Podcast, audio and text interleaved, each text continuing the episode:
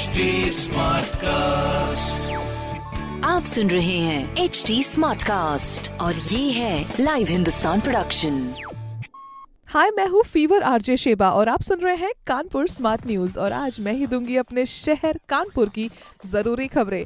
तो ज़रूरी खबर, हम सबसे पहले झकरकटी बस अड्डे से शुरू कर देते हैं। झकरकटी अपने शहर में बहुत ही ज़्यादा फ़ेमस प्लेस है। नाम भी बहुत ही ज़्यादा अट्रैक्टिव है, मगर ये अब अट्रैक्ट कर रहा है बड़े चौराहे का फुट ओवर ब्रिज मतलब बड़ा चौराहा पर जो फुट ओवर ब्रिज लगा हुआ है, उसको झकरघटी इंटरस्टेट बस अड्डे के सामने जीटी रोड पर शिफ्ट किया जाएगा। हाँ जी, जो की बहुत ही ज़्यादा ज़रूरी है, क्योंकि वहाँ तो वैसे भी मेट्रो का काम चल रहा है बड़े चौराहे पर तो उस फुट ओवर ब्रिज की वहाँ पर ज़्यादा ज़रूरत नहीं है तो उसको झकरकटी पर शिफ्ट किया जा रहा है, क्योंकि वहाँ पर आने जाने वाले यात्रियों को बहुत राहत मिलेगी, सड़क पार करने में बहुत दिक्कत हो जाती है, क्योंकि बहुत ही गाड़ियाँ आती हैं बसेस एंड सारा जीटी रोड का सारा ट्रैफ़िक वहीं पर डाइवर्ट होता है। इसी वजह से पीडब्ल्यूडी और नगर निगम के जो अधिकारी हैं, उनको प्रमाण पत्र भी जारी कर दिया गया है। और पीडब्ल्यूडी ने ये भी कहा है कि इस मार्ग पर एलिवेटेड कॉरिडोर बनाए जाने का भी प्रस्ताव किया गया है।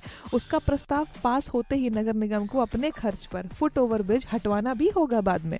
मतलब अभी तो काम के लिए लगा दिया जाएगा, बाद में हटाया जाएगा। ये 20 साल पहले बड़े चौराहे पर लगाया गया फुट ओवर ब्रिज था। उसको मेट्रो के निर्माण की वजह से हटाया जा रहा है और उसको सही जगह पर शिफ्ट किया जाएगा ताकि काम भी आ सके। ये तो बहुत अच्छी चीज़ है। और अगली खबर की ओर हम बढ़ते हैं, जो कि है आईआईटी कानपुर। यूएस रैंकिंग में चार वर्षों से टॉप स्थान पर है। यूएस रैंकिंग 2023 में आईआईटी कानपुर देश में पाँचवें स्थान पर रहा है। आईआईटी बॉम्बे को पीछे छोड़ते हुए और आईआईएससी बैंगलोर इस बार देश में पहले स्थान पर वैसे पहुँच गया है। मगर आईआईटी कानपुर अपनी रिसर्च और स्टार्टअप्स को लेकर, जो की काफ़ी सुधार कर चुका है, ये भी अभी टॉप पर ही है। और इसी के साथ में हम एजुकेशन से जुड़ी बात के बारे में बात कर लेते हैं, जो की है बच्चों को अब डिजिटल सिटीजनशिप मिलने वाली है। इसमें बताया जाएगा टेक्नोलॉजी के खतरे के बारे में भी। मतलब केंद्रीय माध्यमिक शिक्षा परिषद सीबीएसई के जितने भी संबंध स्कूल हैं। वहाँ पे कक्षा छह से लेकर आठ तक के बच्चों को एक कोर्स कराने के बाद में डिजिटल सिटीजनशिप दी जाएगी, जिसका मेन उद्देश्य यही है कि बच्चों को शुरू से ही ऑनलाइन टेक्नोलॉजी के खतरे से रूबरू कराना है और भविष्य में सुरक्षित ढंग से डिजिटल काम कर सके,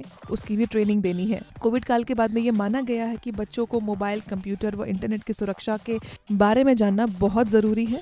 तब से काफ़ी ज़्यादा ऑनलाइन पढ़ाई हो ही रही है और बच्चे छोटे भी होते हैं तो भी अपने एंटरटेनमेंट पर्पज के लिए, गेम पर्पज के लिए भी डिजिटल इस्तेमाल करते हैं। उसमें सिर्फ़ उनका ही नहीं पेरेंट्स का भी डेटा जुड़ा होता है तो प्रोटेक्शन के लिए सारी चीज़ें इस्तेमाल करी जा रही हैं। स्किल मॉड्यूल दिया जाएगा जिससे इनको सिटीजनशिप भी मिलेगी।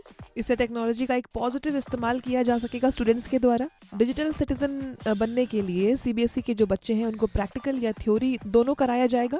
इसमें case study effects digital etiquette cyber security और इन्फॉर्मेशन ये भी बताया जाएगा। और डिजिटल की एक काल्पनिक दुनिया के बारे में भी पढ़ाया जाएगा। सो आई थिंक सबको ये कोर्स करना बहुत ज़रूरी है। शुरुआत सीबीएसई कोर्सेज से होंगी। इसके अलावा अगर हम मौसम की बात कर ले तो अपने शहर में जो मौसम है, वो पूरे उत्तर प्रदेश में सबसे ज़्यादा गर्म रहा है। रात में भी लू चल रही है। सी का जो मैक्सिमम टेम्परेचर रहा है, वो चौवालीस दशमलव दो डिग्री सेल्सियस तक रहा है और एयरफोर्स का वेदर स्टेशन पैतालीस दशमलव आठ डिग्री का दर्ज किया गया है। हवा की दिशा बदल तो रही है, मगर राहत अभी तक नहीं मिली है। दिन से रात तक लू के थपेड़े मिल रहे हैं। हीट स्ट्रोक से काफ़ी लोगों की जाने जा रही हैं और काफ़ी लोग बीमार पड़ रहे हैं हॉस्पिटलाइज हो रहे हैं। येलो अलर्ट भी जारी कर दिया गया है अपने कानपुर में। ह्यूमिडिटी का जो प्रतिशत है वो तेरह पर पहुँच गया है। इसको खतरा माना जा रहा है। स्थिति में हीट स्ट्रोक की घटना ज़्यादा बढ़ती है। तो ऐसे में अपना ख्याल रखिए, खुद को हाइड्रेटेड रखिए, मौसमी फल खाइए विटामिन सी ज़्यादा लीजिए और तला भुना थोड़ा कम खाइए। और इसी के साथ में एक ज़रूरी चीज़ आपके साथ में शेयर कर देते हैं, जो कि अगली खबर है हमारी। कानपुर सेंट्रल से मेट्रो के लिए आज से जो अंडरग्राउंड निर्माण है, वो शुरू हो रहा है। हाँ जी। ये कानपुर सेंट्रल से ट्रांसपोर्ट नगर के बीच में चिन्हित किया जाएगा ये जगह।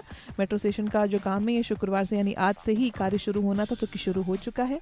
और झकरकटी बस स्टेशन से डी वॉल बनने का जो काम है, वो भी कुमार केशव जी की मौजूदगी में किया जाएगा, जो कि मेट्रो के निदेशक हैं। ये कानपुर सेंट्रल से ट्रांसपोर्ट नगर तक की तीन किलोमीटर तक की जो भूमिगत ट्रैक है, ये इसका निर्माण होगा। इस कॉरिडोर में चुन्नीगंज से नयागंज के बीच में चार किलोमीटर लंबे सेक्शन का निर्माण पहले से ही जारी है।